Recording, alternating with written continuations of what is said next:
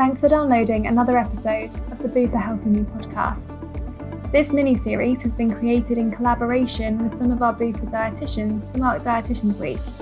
We hope you enjoy all the insight and expertise they have to offer.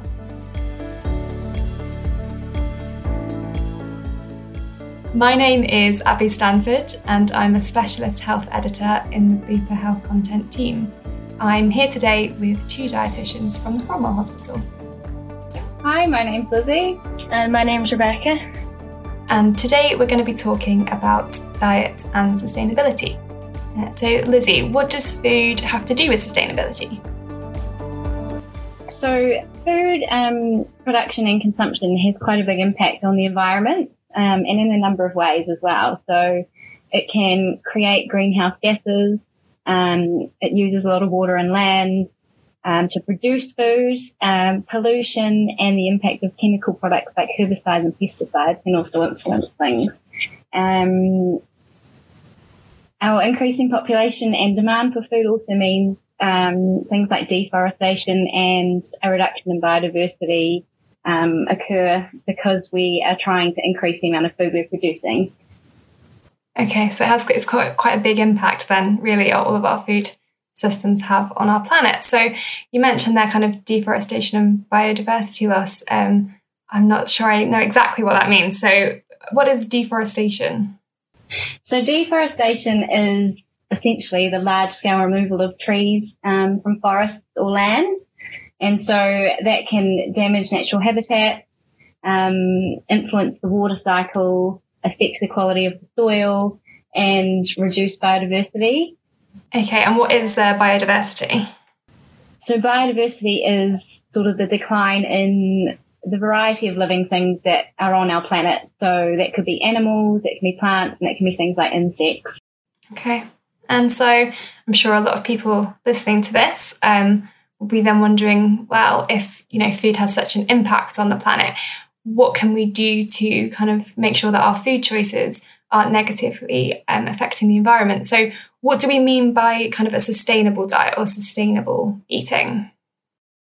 Yeah, I mean, th- there's many different ways um, you can describe it, many different views of what a sustainable diet or a sustainable food system is. But basically, it implies that the use of resources, um, that we use resources at a rate that don't exceed the, the capacity that the earth has to replace them. So it, it, takes into account a range of issues. So those that affect us as individuals, and that can be meaning that food is safe um, and it's healthy, food is affordable, it's secure, which means just basically ensuring that everyone has access to food. And also it includes um, a strong food industry. So in terms of the amount of jobs that the industry creates and the growth of the industry. Um, but it also takes into account issues regarding the environment. So, like Lizzie said, that biodiversity, the water and the soil quality, and also kind of just optimizing the national, uh, sorry, the nat- natural resources that we have. Okay, so it's a really kind of holistic approach to how how we choose what food we eat. Um, if I'm kind of going out to the shops or I'm meal planning, what changes could I make to my diet that might be kind of better for the planet? Like these could be things maybe that I might even be doing already or or something that I could start doing to kind of reduce my impact with what with what I eat. Yeah, so things like um, reducing the portion sizes or the consumption of meat. Um, so that could be something like having a meat free day each week um, or replacing your usual meat dish with something that's a meat free protein source. Um, what kinds of things would you kind of recommend if someone's used to eating maybe quite a lot of meat or meat most days? What are kind of some good sources of, of protein that you can choose instead of, of meat if you're used to eating it? So some of your meat-free protein sources would be things like tofu or pulses, so whether that's chickpeas, lentils, split peas, things like beans. Um, and you can also get quite a few products out there, uh, like vegetarian sausages or Quorn, that will be sort of a plant-based alternative. Okay, and those things can be quite good if you're used to having kind of maybe meals that are based around, you know, sausage and mash. You can kind of make an easy swap with those, I imagine, as well. Um, and is there anything else that, that you can that you can do?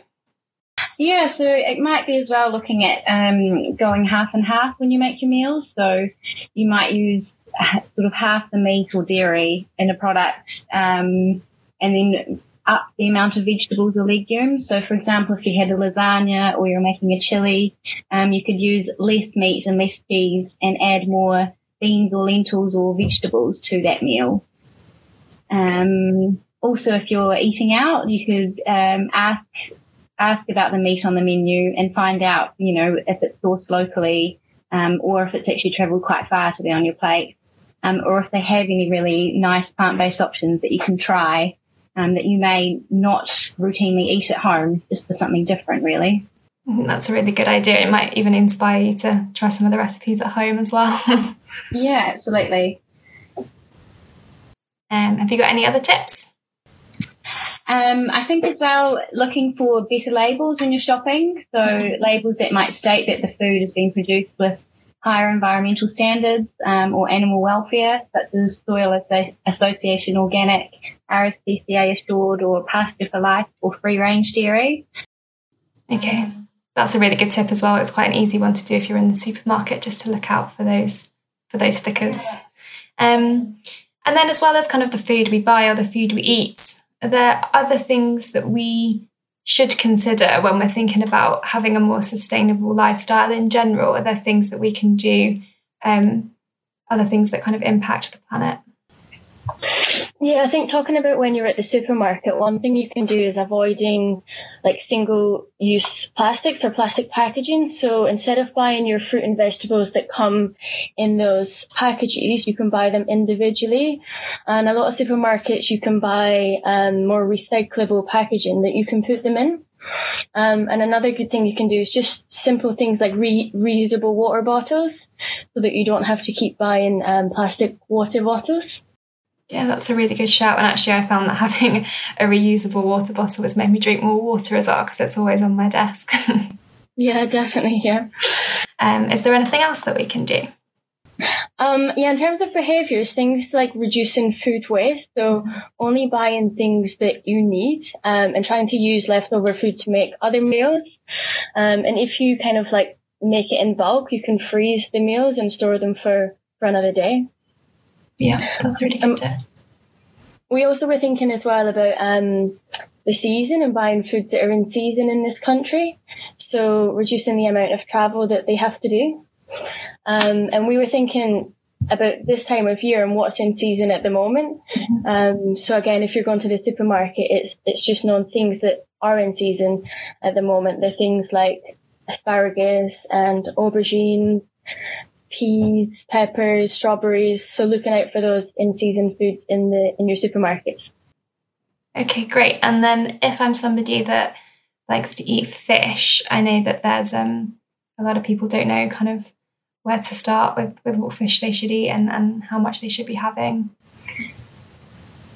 Yeah, I mean, there's there's a really great resource that you can find online. Um, it's called the Good Fish Guide. So that's by the Marine Conservation Society. Um, and it's super simple. It groups fish into either like green, amber, or red.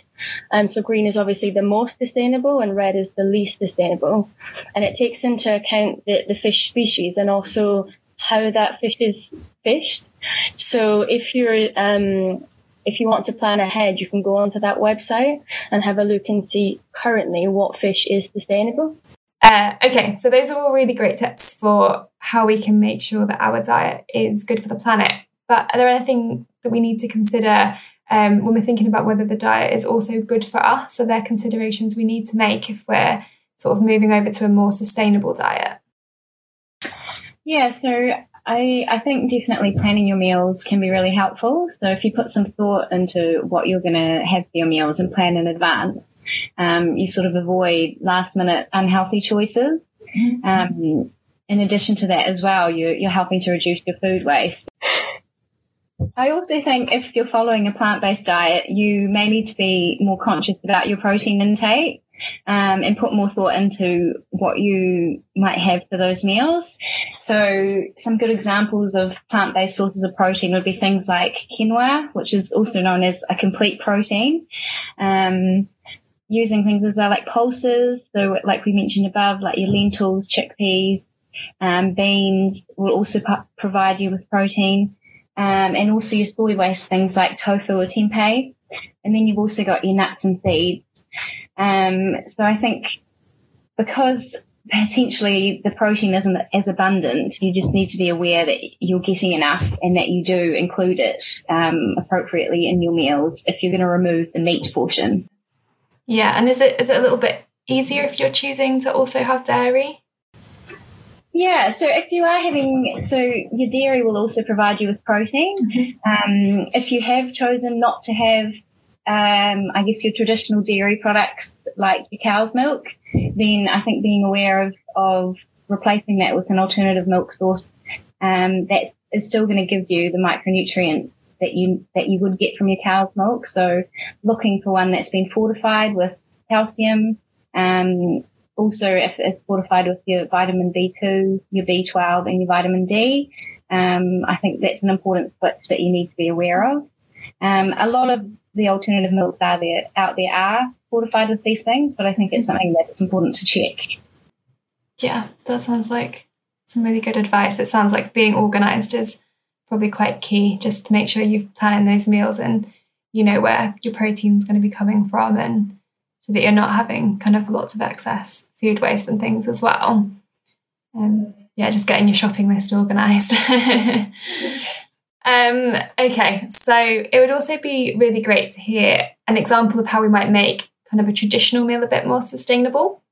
Um, so I thought we could look at kind of a traditional English breakfast and think about what might be um, on the plate usually and how we could kind of ch- make that a bit more sustainable without just giving it up completely. Um, so, would you kind of have any tips for how you might do that?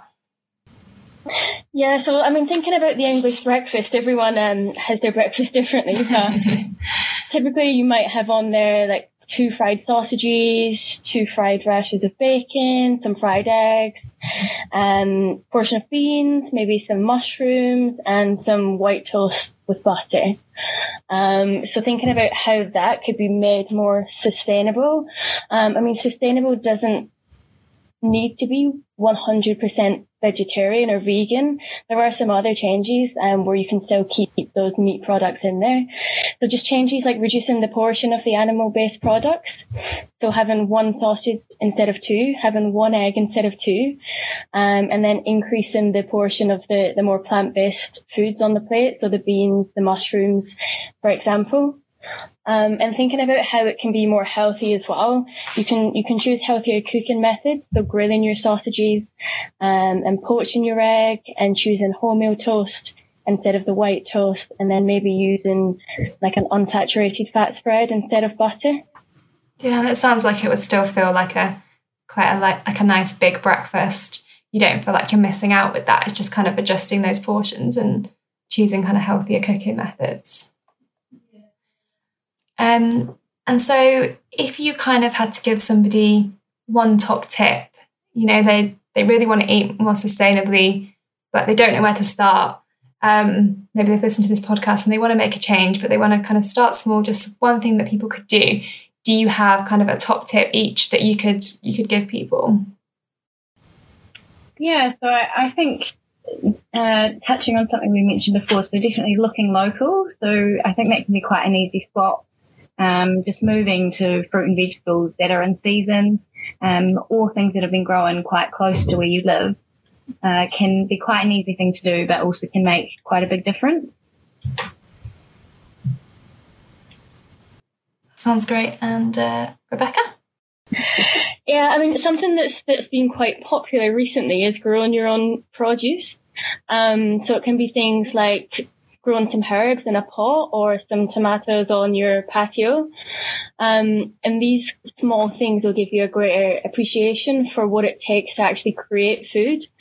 So the factors involved in making those plants thrive and the attention you need for them to grow successfully and, and how kind of precarious that process can be. And this, this process, the whole growing process might influence how you buy foods in future and how you dispose of them.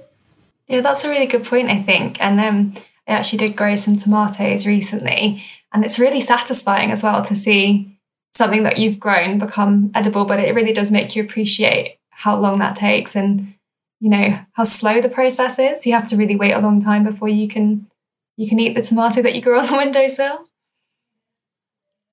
Um, so, if people are interested in this and they're keen to kind of eat more sustainably or learn more about it, um, are there kind of resource, resources that they can search for online? I know that you mentioned the Marine Conservation Society, but are there any other places that people can go for information? Yeah, so uh, the British Dietetic Association has um, quite a um, interesting document called One Blue Dot, which talks about sustainable eating um, and I think also has a bit of a, a, twist on it in terms of the healthy side of things as well. Mm-hmm. Yeah, and other places such as the World Health Organization website um, or the British Nutrition Foundation can be, can be quite useful.